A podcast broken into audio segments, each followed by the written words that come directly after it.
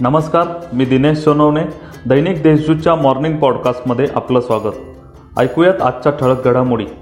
राज्यातील चार शहरात स्टीलच्या पुनर्वापरासाठी सुसज्ज केंद्र उभारण्यात येणार असून नाशिक औरंगाबाद मुंबई आणि नागपूर येथे दुचाकी आणि तीन चाकी वाहनांचे स्क्रॅपिंग केले जाणार आहे.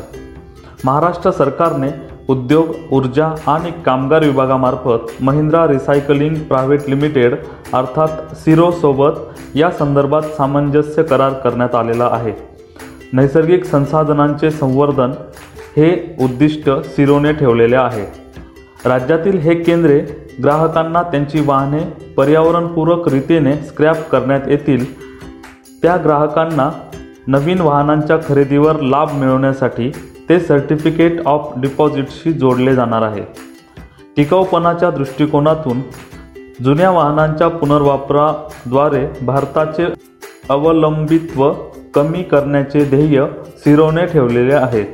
स्टील भंगार आयात आणि स्टीलच्या उत्पादनात नैसर्गिक संसाधनांचे संवर्धन यावर विशेष भर देण्यात आल्याचे या सामंजस्य करारावर बोलताना महिंद्रा एक्सलोचे व्यवस्थापकीय संचालक सुमित इस्सार यांनी स्पष्ट केले. आता ऐकूयात बातम्या झटपट. नदी प्रदूषण करणार नाही पाणी वाया घालविणार नाही प्लास्टिक मुक्तीचा प्रयत्न करू असा निर्धार आज स्वामी विवेकानंद स्कूलच्या विद्यार्थ्यांनी केला. निमित्त होते दैनिक देशदूतच्या सिटी टॉक कार्यक्रमाचे. गेल्या दोन वर्षांच्या करोना लॉकडाऊन नंतरचा हा पहिला कार्यक्रम आज देजूच्या प्रांगणामध्ये उत्साहात पार पडला. नदी अभ्यासक डॉक्टर शिल्पा डहाके व गोदावरी गटारीकरण विरोधी मंचचे अध्यक्ष राजेश पंडित यांनी नववीच्या विद्यार्थ्यांना नाशिकची जीवनवाहिनी असलेल्या गोदावरी नदीची ओळख करून दिली. ओबीसी समाजाच्या राजकीय आरक्षणाचा प्रश्न मार्गी लागेपर्यंत आगामी जिल्हा परिषद नगरपालिकांसह स्थानिक स्वराज्य संस्थांच्या निवडणुका घेण्यात येऊ नये अशी मागणी करत अखिल भारतीय महात्मा फुले समता परिषदेने नो रिझर्वेशन नो इलेक्शन असा नारा आज दिला. एस टी कर्मचाऱ्यांचा संप सुरूच आहे.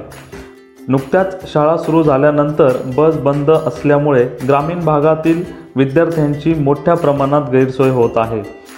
अनेक विद्यार्थ्यांना घरी बसावे लागले आहे तर अनेक विद्यार्थी मिळेल त्या वाहनाने दररोज जीव धोक्यात घालून प्रवास करताना दिसत आहेत. तारीख पे तारीख करत वेळोवेळी मुदतवाढ मिळाल्यामुळे लांबलेल्या नाशिक कृषी उत्पन्न बाजार समितीची निवडणूक घेण्याचा मार्ग आता मोकळा झाला आहे. गेल्या महिन्यात राज्य निवडणूक आयोगाकडून जाहीर करण्यात आलेल्या निवडणूक कार्यक्रमानुसार बाजार समितीची निवडणूक घेण्याचे आदेश हायकोर्टाने दिल्यामुळे पुढील महिन्यात निवडणूक होण्याची शक्यता आहे. महाराष्ट्र हॉलीबॉलचा संघ राष्ट्रीय स्पर्धेसाठी पश्चिम बंगाल येथे रवाना झाला आहे. या संघात नाशिकच्या दिया पठाणचा समावेश असून मुख्य प्रशिक्षकपदी नाशिकच्या मनोज म्हस्के यांची निवड झाल्यामुळे नाशिकच्या शिरपेचाच आणखी एक मानाचा तुरा खोवला गेला आहे. आता पाहूयात करोना अपडेट्स आज नाशिक जिल्ह्यात तीस करोनाबाधित रुग्ण बरे झाले तर अठ्ठेचाळीस नवे बाधित रुग्ण आढळून आले आहेत. नाशिक मनपा क्षेत्रात तब्बल एकोणचाळीस रुग्ण बाधित आढळले आहेत तर ग्रामीणमधील नऊ रुग्णांचा यात समावेश आहे. आज एकही मृत्यू जिल्ह्यात नोंदविण्यात आलेला नाही. या होत्या आजच्या ठळक घडामोडी.